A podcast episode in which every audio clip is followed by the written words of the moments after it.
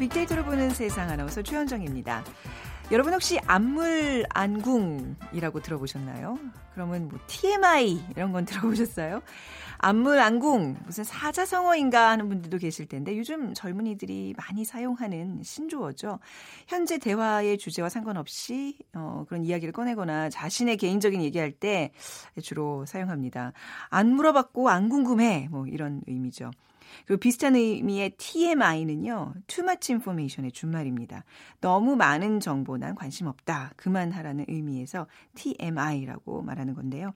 국건이 자리를 지켜왔던 안물안궁의 자리를 TMI가 차지하게 됐습니다. 이게 원래는 학술 용어였다고 하는데요. 지금은 놀이 문화로까지 확산됐다고 합니다.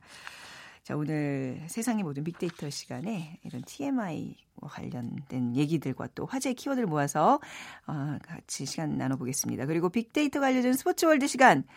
오늘 할 얘기가 많을 것 같아요. 그죠? 오늘 주제는 트릭이 아닌 우리의 것을 보여주자. 라는 제목으로 월드컵 얘기 또 본격적으로 나눠보겠습니다. 빅퀴즈입니다. 신태용 감독이 이끄는 대한민국 월드컵 대표팀 2차전이 열릴 결전지에 입성했다고 하죠. 한국 시간으로 24시 0시 2018 러시아 월드컵 F조 2차전 멕시코전을 기다리고 있는데요. 2차전을 앞두고 컨디션 조절을 하고 있습니다. 자, 러시아 월드컵 대표팀 주장은 누굴까요? 한국 대표팀의 캡틴은 이번이 세 번째 월드컵 출전이자 A매치 100경기 이상 출전한 센츄리 클럽 가입 선수입니다. 어, 대표팀에서는 없어서는 안될 90점이죠. 공격수들 못지않은 득점력을 가진 이 선수 시원한 중거리포로 골망을 가르는 것이 주특기입니다. 1번 이영표, 3번 아 2번 1번 이영표, 2번 박지성, 3번 안정환, 4번 기성용. 중에 오늘의 정답 골라주시기 바랍니다. 두 분께 커피와 도넛 모바일 쿠폰 드립니다. 휴대전화 문자메시지 지역번호 없이 샵 9730이고요. 짧은 글은 50원, 긴 글은 100원의 정보 이용료가 부과됩니다.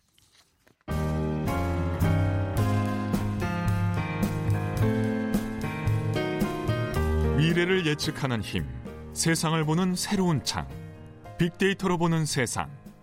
최원정 아나운서와 함께합니다.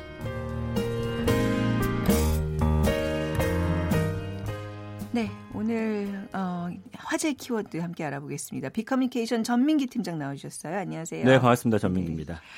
자, 뭐 또 재미있는 키워드들을 오늘 들고 오셨는데, 네. 자, 뭐 공부하는 기분으로 듣겠습니다. 저희 오늘 좀 낯선 단어들이네요. 먼저 TMI. 예. 네, too much information의 약자다. 또 그렇습니다. 어떤 걸 알려주실 수 있을까요?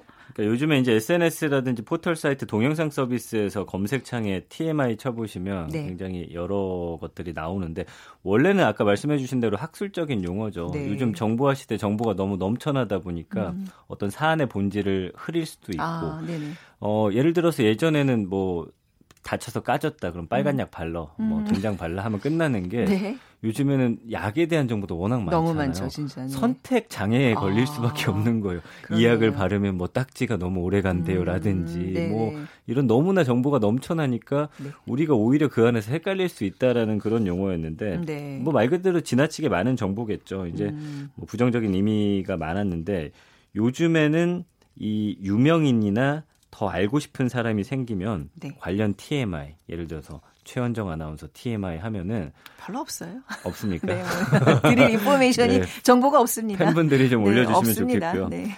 그러니까 예를 들어서 뭐 요즘에 이제 김정은 국방위원장도 인기 있다 보니까 김정은 TMI라든지 뭐 아이리엔 TMI, TMI 이렇게 치면은 혈액형이나 습관부터 방송에 어. 나왔던 뭐 사소한 행동까지 시시카 시시콜콜한 정보들을 다 만날 수 있어서 잔재미가 있다라는 거죠. 음. 그 지난 1년간 한 142만 건 언급될 정도로 많은 관심을 끌고 있고 네. 주로 이제 아이돌에 대한 정보를 공유하는 문화가 많이 퍼져 있는데 음. 그 외에도 뭐 축구 선수라든지 요즘에 인기 있는 사람들에 네. 관련된 네. 그런 어. 정보들이 넘쳐나는 겁니다. 그러니까 말씀하신 대로 정말 많은 정보들은 오히려 본질을 흐릴 수 있는데 뭐 그런 경우들이 좀 좀 있겠네요. 뭐 예를 들어서 뭐 김정은 위원장 같은 경우 이제 너무 시시콜콜한 얘기 하다 보면 진짜 이게 또 이상하게 인기 있는 사람으로 흘러가는 사실 그렇게 보면 안 되는데. 어, 그렇게 보면 안 예. 되는데 말이죠.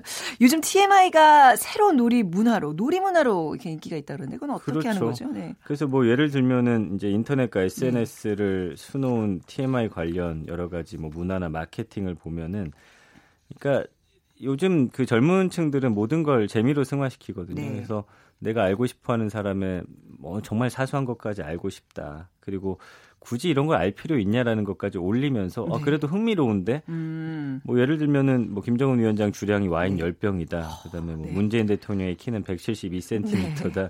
이런 시시껄렁한 정보를 발굴해 가지고 공유하는 거예요. 그러면서 네. 팬덤과 트위터 문화를 음. 통해서 이게 융성을 했는데 네. 예를 들면 요즘에 이제 인기 많은 강다니엘 원어원의 강다니엘 같은 네. 경우 뭐 강다니엘 TMI 보시라는 것도 있고 TMI 보은 뭐예요? 그러니까 이 강다니엘을 네. 너무 좋아하니까 아. 이 사람의 정보를 캐내는 뭐 로봇 정도의 아. 그런 이름일 거예요. 네. 그래서 뭐 아. 차은우라는 또 배우가 인기 음, 있는데 네. 그런 것들. 그래서 음. 예를 들면 이런 겁니다. 강다니엘의 고기 취향은 소고기 레어다. 굳이 알 필요는 없잖아요. 이분이 뭐 바싹 구 워 먹던 좀 덜 익혀 먹던 아. 그럼에도 이 사람에 대한 애정이 이렇게 표현이 되는 거고요. 네. 뭐 차은우 씨 같은 경우는 손 하트를 만들면 새끼 손가락이 안 닿는데요. 그러니까 이런 거 TV나 웹에서 모은 짜잘한 팩트들을 잇따라 게시를 하는데 이게 또 재밌어 하면서 많은 사람들이 네. 공감 누르는 거죠. 아, 네. 말씀하신 그 단어 시시껄렁한 정보라는 표현이 뭔지 정말 이렇게 실감이 되는데 네. 정보 과잉이네요. 맞습니다. 네. 이게 뭐 여러 가지 폐해를 지적하는 말로도 네. 사실은 쓰이는데 알고 싶지 않은 정보나 광고가 음. 너무 이제 이걸 원하는 사람이야 뭐 찾아보면 되는데 굳이 음. 알고 싶지 않은 정보들이 SNS를 통해서 네. 막 주변 사람들이 보내주는 경우 있어요. 네. 난뭐 굳이 궁금하지도 않은데 뭐 찌라시라든지 이런 것들 막 보내주고 음. 이런 피로감이 축약된 말이기도 합니다. 네. 그래서 SNS의 어떤 타임라인이라는 말이 보여주듯이 네. 우리가 뭐 체험과 모험의 이런 긴 시간을 보내기보다는 핵심 정보를 그냥 빠른 시간 안에 파악해서 소비하고 버려버리는 음. 예, 이런 문화가 되는 거죠. 맞습니다. 그래서 네. 양극단의 문화고 음. 어, 핵심은 다른 거는 시간 관리의 어떤 독소인데 특정 콘텐츠 팬들이 이런 걸 원한다면 네. 여과 없이 그냥 이 네. 모든 것이 올라가는 그런 네. SNS 세상인 거죠. 제가 약간 부정적으로 얘기했는데 좀 참고로 강다니엘과 차은우 너무 좋아합니다. 두 분을. 예, 그분들과 상관없습니다. 네, 팬분들이 예, 좀 예를 든 예, 거죠. 뭐, 예, 좀 언짢아하실까 봐 또. 자, 다음 키워드입니다. over tourism이요. 예, 그러니까 지나치게 많다라는 뜻의 over하고 관광을 네. 뜻하는 tourism이 결합한 말인데. 뭔가 이렇게 다 과잉 뭐 이런 것들이 예, 요즘 그쵸. 예, 예, 키워드들이네요. 관광객이 지나치게 많이 몰려들면서 음. 그곳에 살고 있는 주민들의 삶을 침범, 침범 하는 현상이죠.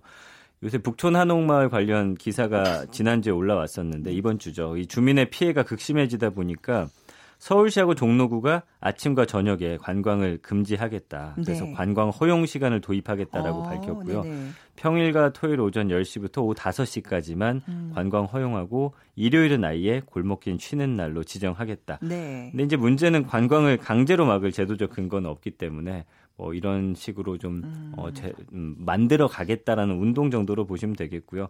북촌 한옥마을 요새 가보시면 영어, 일본어, 중국어로 네. 어, 관광객 때문에 살 수가 없습니다. 제발 오지 마세요. 네. 예, 조용히 좀 해주세요. 여기는 주민들이 주거하는 지역입니다.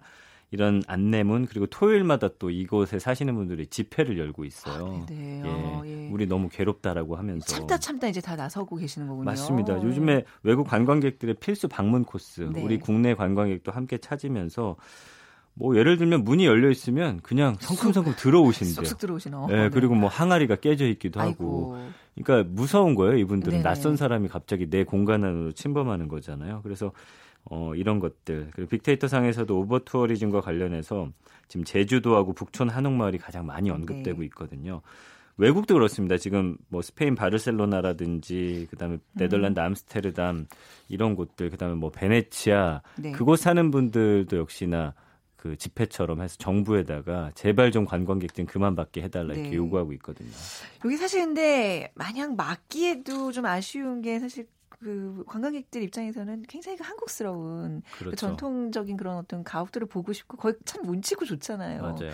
어, 왜, 왜 이런 얘기들이 나오는 걸까요? 어, 그러니까 문제는 이제 한국적인 풍경에 네. 말씀해 주신 대로 좀 이런 걸 느끼고 싶은 분들이 네. 많이 찾는데 여기서 뭐 사진도 담아야 되고 음. 뭐또 친구들하고 와서 얼마나 설레겠어요. 네. 어, 대화하다 보면 또 이야기가 커질 수도 있고. 커지게 되죠. 그래서 이제 관광객들이 아무데나 카메라를 들이대는데 아. 집 안에까지 이거 네네. 앵글이 비친다라고 하면 이건 사생활 침해잖아요. 음.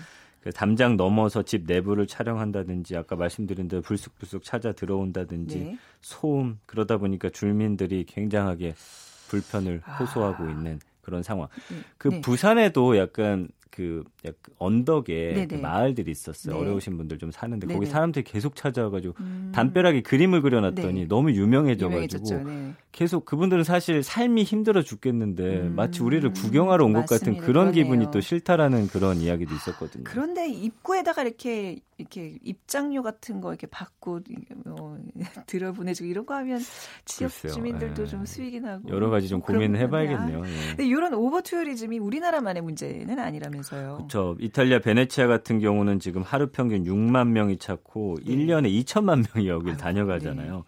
네. 그러니까 그런 어떤 사생활의 문제도 있지만 관광객이 몰리다 보니까 음. 집값도 오르고 임대료가 그렇죠. 너무 오르니까 그곳 살던 분들이 정작 주민들은 예, 떠나야 되는 네. 거예요. 예, 그래서 관광객에게 이렇게 세금을 부과하는 곳도 있습니다. 아까 음, 말씀해 음. 주신 대로 네. 미국 경우는 이제 유명 관광지에서 관광객에게 기존 숙박료에서 한 10% 이런 거 관광세로 걷어 가지고 네. 그뭐 사는 분들에게 좀 돌려드리고요. 음. 어, 프랑스를 비롯해 독일, 스페인 관광객에게 도시 진입세를 지금 네. 징수하고 있기 때문에 뭐 또 세금을 받아서 그분들에게 그 돈을 쓸 수 있다라고 한다면 네. 뭐 여러 가지 좀 절충안을 좀 마련해야 될 것 같아요. 네. 관광객들도 좀 너무 이렇게 기분 나쁘지 않게 편안하게 좀 찾을 수 있고 네, 네. 주민들에게도 피해를 좀 덜 줄 수 있는 방안들 분명히 마련돼야 될 것 같고요.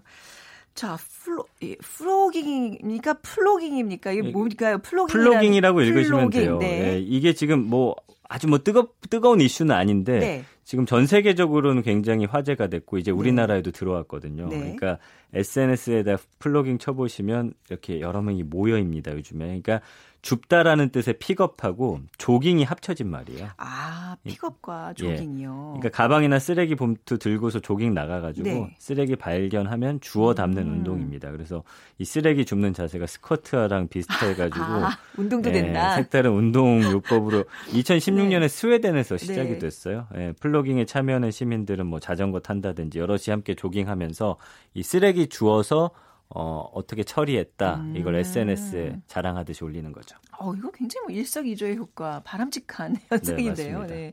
어, 굉장히 저도 오늘 사실 이 시간 통해서 지금 처음 듣고 있는데 이미 많은 젊은이들 사이에서는 익숙한 단어인가요? 이게 뭐 젊은이들이 다 익숙하진 않지만 관심 네. 갖고 있는 사람들 늘고 있고 유럽 국가들 거쳐서 미국까지 거친 다음에 이제 우리나라의 친환경 운동법으로 들어오게 됐는데 네. 지난 2월에 광주에서 이 플로깅 동호회가 처음으로 만들어졌고요. 음. 이분들이 이제 1km 이상 뛰면서 네. 쓰레기 네. 줍고 인증을 했습니다. 어, 뭐 최근엔 부산 그 해수욕장 주변에도 많이 하고 있고 네. 어, 뭐, 샵 plogging이라든지, 샵 one run, one waste. 한 번 뛸 때 이제 음. 쓰레기 하나씩 줍자. 이런 네 해시태그 붙여서 개개인의 동참을 유도하고 있는데, 어, 이게 이제 이거를 주관하는 사람 대표 이야기를 들어봤더니 네. 요새 쓰레기가 워낙 심각하다 보니까 얼마 전에 그 플라스틱 대란도 있었는데 네. 이 환경 운동을 해서 젊은 사람들하고 함께 해봤더니 네.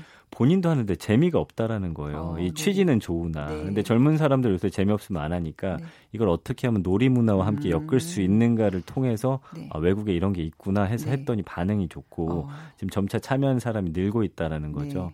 그래서 이 플로깅을 음. 통해서 또 새로운 환경 운동의 좀 새로운 네. 뭐 어떤 시작이 되지 않을까 이렇게 음. 내다보고 있습니다. 사실 스쿼트 열풍이잖아요. 그 운동 요법으로. 그러니까 이게 결합되면 굉장히 재밌을 것 같고 또 주말에 왜 한강시민공원 최근에 가보셨어요? 밤에 아, 어마어마한 네. 쓰레기들이 나와요. 맞아요. 그 잔디밭에 술 드시고 이런 분들 많아서 주말에 한강시민공원 뛰면서 하면 진짜 좋겠네요. 네, 한번 해보시면 좋겠습니다. 네. 자 여기까지 듣겠습니다. 비커뮤니케이션 전민기 팀장이었습니다. 감사합니다. 고맙습니다.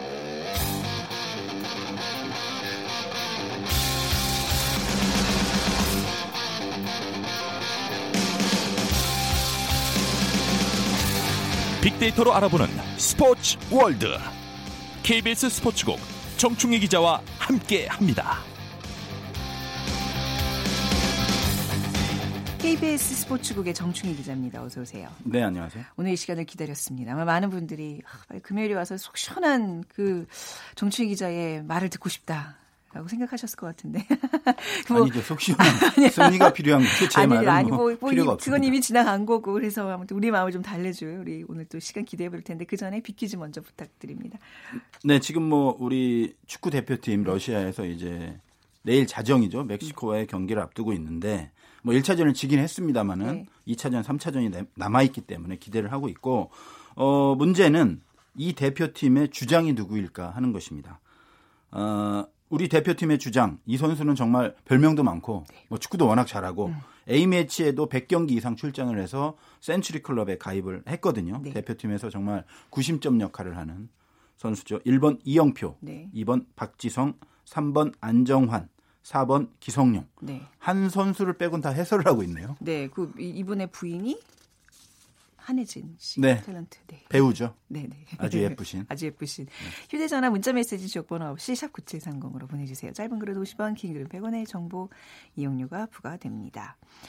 오늘 주제가 아, 트릭이 아닌 우리의 것을 보여주자. 확 와닿는데요. 왜냐하면 네. 어, 신태용 감독님이 네. 워낙 트릭을 네. 많이 이야기를 해서 네, 네. 그 트릭에 기자들도 속고 네. 우리도 속고 모두가 속은 것 같은 느낌이 아. 들어서 좀 허탈하긴 한데 사실 뭐 복잡한 건 아니에요. 그러니까 말하고자 하는 것은 1차전 스웨덴과의 경기에서 사실 우리가 아무것도 하지 못했다라는 점이 너무나도 아쉬운 거죠. 그러니까 일단 결과론적으로 보면 숫자로 나타난 것은 1대 0으로 패배를 했었고 어, 우리가 유효 슈팅이 단 하나도 없었다. 음. 뭐 이것은 뭐 누구를 탓할 것도 없고요. 어쨌든 우리 그 축구 대표팀이 제대로 된 경기력을 보여주지 못했다. 네. 그런데 여기서 좀 아쉬운 부분이 그러니까 신태용 감독이 그 평가전 음. 그리고 오스트리아 전주 훈련 때부터 가장 강조한 것이 보안이었어요. 보안. 그러니까 네, 네, 네. 우리의 전력과 우리의 전술과 우리의 세트 피스를 저들 스웨덴에게 단 하나도 보여주지 않겠다. 음. 그리고 그렇게 준비한 세트피스와 전략과 전술과 베스트 11을 가지고 스웨덴에 맞서서 이기겠다라는 전략이었는데 네. 그것이 결과적으로는 실패했습니다. 네. 그런데 여기서 문제가 되는 부분은 우리가 자꾸 숨기고 숨기고 숨기면 선수들은 과연 어떻게 생각할까라는 약간 심리적인 부분도 있는 거예요. 심리적인 부분이요. 근데 사실 그 그러니까 그 전술은 숨기는 게 맞는 거잖아요. 전술은 숨기는 게 맞지만 네. 계속 평가전까지 음. 숨기고 숨기고 그러다 보면 네. 선수들이 약간 주눅들 수가 있어요. 아, 스웨덴이 그렇게 강한가? 우리가 어. 이렇게 해야 될 정도로. 아, 그런 그 의미에서. 정도의 저는 전력차는 아니라고 보거든요. 네. 그래서 오히려 우리가 가장 잘할 수 있는 것을 가지고 네. 당당하게 네. 맞서는 편이 오히려 좋지 않았을까. 네. 사실상 433이라는 뭐 준비는 했을 수도 있어요. 하지만 실전을 통해서는 거의 나타나 보지 않았던 음. 그런 전술을 가지고 했는데 우리가 경기를 할 때 훈련과 그리고 실전을 통해서 우리가 가장 잘할 수 있는 전술이 담금질이 되는 건데 네. 뭐 연습을 몇 번 했는지 모르겠습니다만은 자주 해보지 않던 전술을 가지고 나오다 보니까 음. 손발도 맞지 않았고 네네. 또 히딩크 감독이 이제 지적한 것처럼 손흥민이라는 음. 스웨덴에도 손흥민 같은 레벨의 선수가 없어요. 아, 그 정도였습니까? 토트넘에서 네. 이 빅포 프리미어리그 big four 클럽에서 거의 20골 가까이 넣는 네. 그런 레벨의 선수가 없어요, 스웨덴에는. 물론 너무 잘 뛰고 하지만 뭐 손흥민 선수조차 유효 슈팅을 뭐 해내지 못한 왜냐? 거잖아요, 지금. 전술적으로 네. 약간 어. 실패가 있었다고 봐요. 네. 그러니까 손흥민 선수의 경기 후에 heat map을 보면 heat map이 움직인 그 네. 활동 범위를 나타내 주는 그 것이거든요. 항상 달리더라고요. 공격수 어. 손흥민이 아니고 마치 네. 사이드 수비수인 것처럼 움직였다라고 아. 하는 것은 손흥민 선수를 네네. 잘 활용하지 못하는 어, 전술이었다라는 네. 것을 나타내 주는 것이기 때문에 저도 비전문가지만 그게 보이더라니까요. 그런 면에서 너무 아쉬워요. 네. 충분히 잘할 수 있었는데 아. 우리 선수들이 그렇게 음. 뭐 지금 뭐 PK를 내준 김민우 선수라든가 장현수 선수라든가 네. 많이 비판을 하고 있지만 저는 경기는 하다 보면 실수는 나와요. 음. 그런데 이 장현수 선수나 김민우 선수가 자기 실력을 발휘할 수 있는 네. 그리고 손흥민 선수도 마찬가지고 그런 무대를 만들어주지 못한 것 같아서 조금 아쉽습니다. 음, 그러니까 선수 하나 한 사람 한 사람의 어떤 기량을 마음껏 펼칠 수 있는 전술이 아니었대. 전술의 실패도 지금 지적하시는 네, 제가 거네요. 볼 때는 그렇고요. 물론 뭐 스웨덴 선수들에 비해서 우리가 네. 전력이 앞선다고는 음. 보지 못하지만. 네. 그렇게 극단적으로 우리가 움츠러서 경기를 할 만큼의 상대는 아니었다. 결과적으로도 아. 나타났고 그래서 우리가 잘할 수 있는 것을 가지고 네. 했으면 어땠을까라는 음. 아쉬움이 남죠. 물론 감독은 우리가 좀 약하기 때문에 움츠러드는 정도까지는 이해를 하는데 네. 너무 움츠러들었고 너무 보완 보완 하다 보니까 음. 트릭 이라는 것에 우리가 또 말려 들어간 건 아닌지 너무 네. 혼란스러웠어요. 아. 그러니까 결국 전술 전략 이런 게 물론 물론 필요합니다만 지금 이제 더 중요한 거는 선수들의 심리다 이렇게 좀 얘기를 해도 될까요? 멕시코전은 결국 뭐 더 중요하다기보다 네. 우리가 충분히 우리 선수들도 아, 음. 아 우리도 당당히 할 수 있다라는 마음을 마음가짐을 가지고 하는 게 오히려 네. 좋지 않을까. 어. 전술이라고 하는 것이 네. 물론 선수들이 다 당당하게 하자 이렇게 음. 각오는 다질 수 있지만 우리가 너무 물러서는 전술을 쓰다 보면 수비적인 입장, 수세적인 입장에 몰리게 되거든요. 네. 그렇게 되면 경기도 잘 안 풀리고 네. 영향을 좀 아, 악영향을 미칠 수가 있기 때문에 네. 제가 볼 때는 1차전은 분명히 어, 전술적으로 문제가 있었다. 문제가 있었다. 뭐 선수들에 네. 대한 다만 선수들에 대한 개인적인 비난은 제가 볼 땐 근거는 별로 없다라고 생각해요. 아, 네. 근데 제, 제가 이렇게 봐도 스웨덴 선수들이 키가 워낙 네, 크더라고요. 네, 네. 그러니까 이게 벌써 이게 체급이 너무 달라 버리니까 상대적으로 좀 이렇게 좀 기선이 좀 제압되는. 근데 멕시코 선수는 어떻습니까? 체중이 어, 비슷하죠, 우리랑. 멕시코는 네, 체, 팀이에요. 잘한 팀이에요. 상당히 체격, 잘하는 팀이고 제가 네. 판단할 때는 이 조에서는 독일이 가장 낮고 네. 그다음에 멕시코, 그다음 스웨덴, 그다음 아, 한국이에요. 그런데 네. 스웨덴과는 그렇게 큰 차이가 나지 전력 차이가 음. 나지 않았는데 네. 그런 전술을 펼친 게 좀 아쉬웠고 그래서 이제는 멕시코와의 경기인데 멕시코도 우리보다 강하긴 하지만 우리가 못 넘을 사는 사실 아니거든요. 네. 그래서 어 당당하게 좀 싸웠으면 좋겠어요. 네. 우리가 가장 잘했던 사사이라는 포메이션을 기본으로 하고 네. 거기서 뭐 손흥민과 황희찬 선수를 어떻게 활용할지 그리고 음. 그 이승우라는 어떻게 보면 비밀 병기죠. 네. 잘 분석이 안 돼 있는 이 선수들을 좀 활용해서 우리가 가장 많이 연습해 왔던 걸로 당당하게 맞섰으면 좋겠다. 그러니까 이란을 보면 좀 알 수 있어요. 음. 이란이 지금 1무1패인데 네. 그 상당히 잘 싸우고 있거든요. 스페인한테 1대 0으로 졌고 모로코한테는 또 1대 0으로 이겼고. 네. 자기들이 잘하는 늪 축구라는 게 있어요. 늪. 늪. 아, 네. 수비를 정말 탄탄히 쓰고 음. 소위 말해서 그 강팀이랑 할 때는 수비수를 여섯 명까지 세우고 앞에 세명 어, 세우고 앞에 네. 한명 세우는 네. 그리고 이 커버 플레이가 엄청 조직적이에요. 상당히. 네. 네. 그래서 자기들이 잘할 수 있는 것을 가지고 맞선 거예요. 물론 음. 침대 축구 이런 비난도 좀 있긴 있거든요. 네, 그런데 그것은 약간 양면성이 있어요. 약팀이 음. 아, 이런 너무 과하지만 않으면 약간의 네. 침대 축구는 좀 하는 경향도 있고 사실 한국과 스웨덴 경기할 때 한국이 후반에 몰아붙이니까 스웨덴도 약간 침대 축구 했잖아요. 아니, 그 당연히 이제 그 입장에서 네. 그렇게 될 그것이 페어플레이 정신에 약 어긋나는 것이긴 하지만 네. 어느 정도 너무 심하지만 않으면 전술적인 측면에 녹아 들어 있다라고 볼 수도 있는 거거든요. 네. 그래서 이란 같은 경우에 자기들이 잘하는 것을 가지고 성공하는 것을 보면 예. 제가 볼 때는 우리나라도 음. 우리가 잘하는 것을 가지고 하면 네. 멕시코가 강하다고 하더라도 진다 하더라도 네. 우리의 것을 보여줄 수 있다라고 생각하거든요. 네. 이번에 그 이제 이승우 선수의 어떤 플레이가 좀 개인적으로 궁금했는데 중간에 이제 투입됐잖아요. 네네. 멕시코전에서 좀 더 잘할 수 있을까요? 어떻게 어, 보셨어요? 일단 스웨덴 네. 전에서도 네. 활력소가 됐고 네. 멕시코 전에서도 뭐 선발로 나올지 그 교체 선수로 나올지는 모르겠지만은 특유의 어떤 빠른 움직임과 또 음. 지금 음. 우리에게 가장 필요한 어, 영어를 써서 그렇습니다. 약간 스피릿 정신력, 네, 네, 투혼 네. 이런 것들을 많이 보여주고 있는 선수이기 때문에 아. 충분히 활력소가 될 것이고 네. 활용도는 더 높아지지 않겠나 이렇게 예상을 해봅니다. 그렇다면 멕시코 경기 뭐 토요일 12시네요. 그죠? 토요일 밤에 내일 밤 네네. 자정이죠. 내일 밤 자정에. 네. 아, 우리 이길 가능성 뭐 이런 질문 좀 그렇습니다만 몇 퍼센트라고 생각하시는지? 아니, 냉정하게 예. 제가 스웨덴과의 경기 앞두고도 우리가 이기기가 쉽진 않다고 말씀드렸는데 멕시코도 이기기 어려워요. 쉽진 아, 않아요. 그렇군요. 그리고 사실 이 치차리토라는 선수가 하비에르 에르난데스라는 이름을 가진 선수의 별명이 네. 치차리토였거든요. 작은 네. 콩. 네. 뭐 맨유 시절에 박지성 선수하고도 뛰었고 음. 그리고 뭐 로사노라든가 벨라라든가 라윤 에레라 그리고 독일전에 나오지 않은 지오바니 도스 산토스 등 아주 빠르고 개인기가 네. 좋은 선수들이 많아요. 공격 자원이 음. 상당히 좋아요. 그래서 수비가 약한 우리로서는 상당히 부담되는 게 사실이거든요. 네. 하지만 어, 스웨덴전에서 얻은 교훈을 바탕으로 우리가 우리가 잘하는 수비벽을 일단 쌓고 네. 어, 역습으로 어, 멕시코의 수비진을 노린다면 충분히 음. 가능성이 있고 멕시코의 수비진이 제가 볼 때는 스웨덴보다는 키도 좀 작고 네. 공간을 어느 정도 노출하는 그런 약점이 있기 때문에 어, 그리고 또 음. 멕시코가 한국전에서는 어쨌든 많은 골을 넣고 이기려고 할 거란 말이에요. 예. 2승으로 확정을 해 놓으려고 할 거란 말이에요. 네. 스웨덴도 사실 복병이기 때문에 멕시코가 이긴다는 보장이 없고 그러네요. 어떻게 보면 네. 우리를 네. 하여튼 거칠게 몰아붙이려고 할 거란 네, 말이에요. 네. 나올 때 뭔가 침착하고 냉정하게 있다가 음. 공간을 노리는 그런 전략으로 한다면 어, 충분히 저는 이변의 가능성도 있다 이렇게 봅니다. 저는 오히려 이번에 보면서 우승 후보들이 막 그 맥을 못 추고 있잖아요. 왜또 네. 이제 그 뭐 징크스라 그러나요? 전 우승국이 좀 그 첫 경기에서 지고 독일이랑 처음 붙었으면 오히려 좀 잘할 수 있지 않았을까? 지금 아, 뭐, 뭐 그런 생각도 하고 별거론인데. 아 근데 실제로 지금 우승 후보들이 맥을 못 추. 그렇습니다. 독일도 뭐 멕시코한테 졌고요. 네. 그리고 프랑스도 호주에 간신히 이겼고 뭐 스페인도 포르투갈과 비겼고 음. 그다음에 이란도 간신히 이겼고 네. 뭐 아르헨티나 또 아이슬란드한테 졌고 그 1차전에서 다들 우승 후보들이 흔들렸는데 네.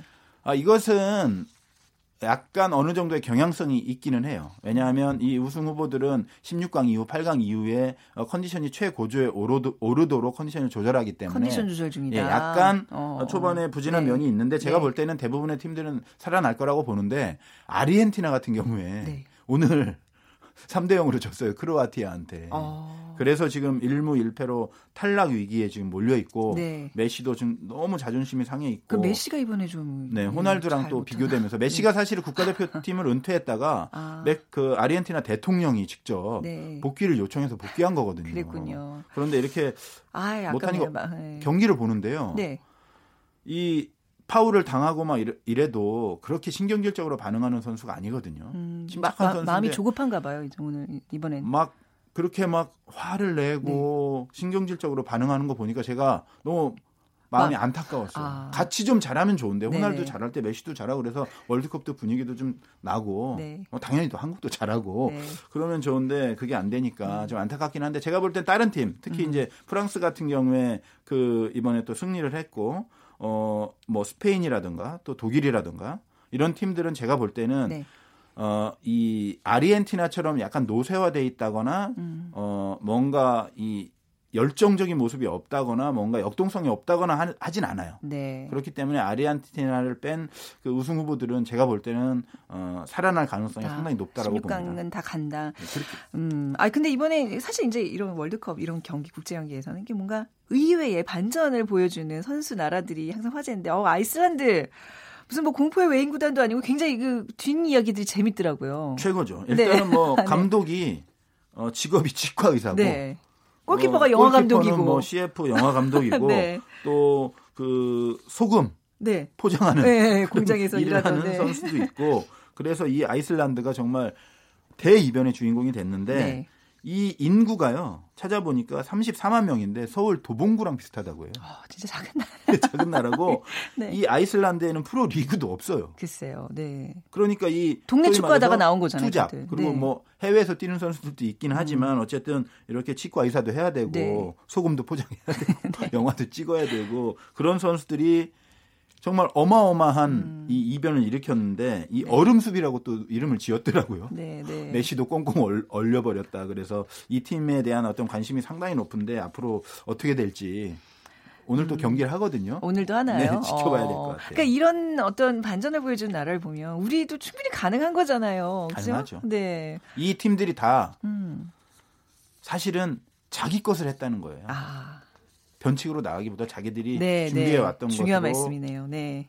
전공법으로 그렇죠. 트릭이 아닌 좀더 나은 것 같아요. 음. 제가 볼 때는 물론 다 결과론적인 말입니다. 저도 기자고 네. 뭐 신태용 감독 선수들 마음 다 이해하고 그런데 예, 네. 기자라는 직업 자체가 약간 결과론적으로 얘기할 수밖에 당연하죠. 없어서 네. 저도 안타까워요. 네. 아, 다음 주 금요일에는 좀, 아, 이럴 줄 알았어요. 너무 기분 좋아요. 이런 좀 얘기를 나눌 수 있기를 바랄게요. 아, 뭐, 네. 아, 사실 저는 이 기자로서 자꾸 네.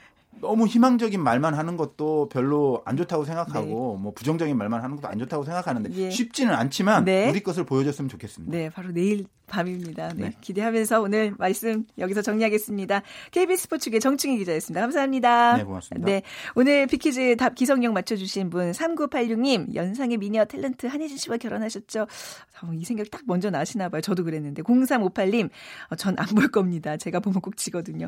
저도 그럴까 해요. 지금 생각 에서는 자, 다 같이 우리 승리를 기원하면서 오늘 순서 마치도록 하겠습니다. 다음 주 월요일 11시 10분에 다시 오겠습니다. 지금까지 아나운서 최현정이었어요. 고맙습니다.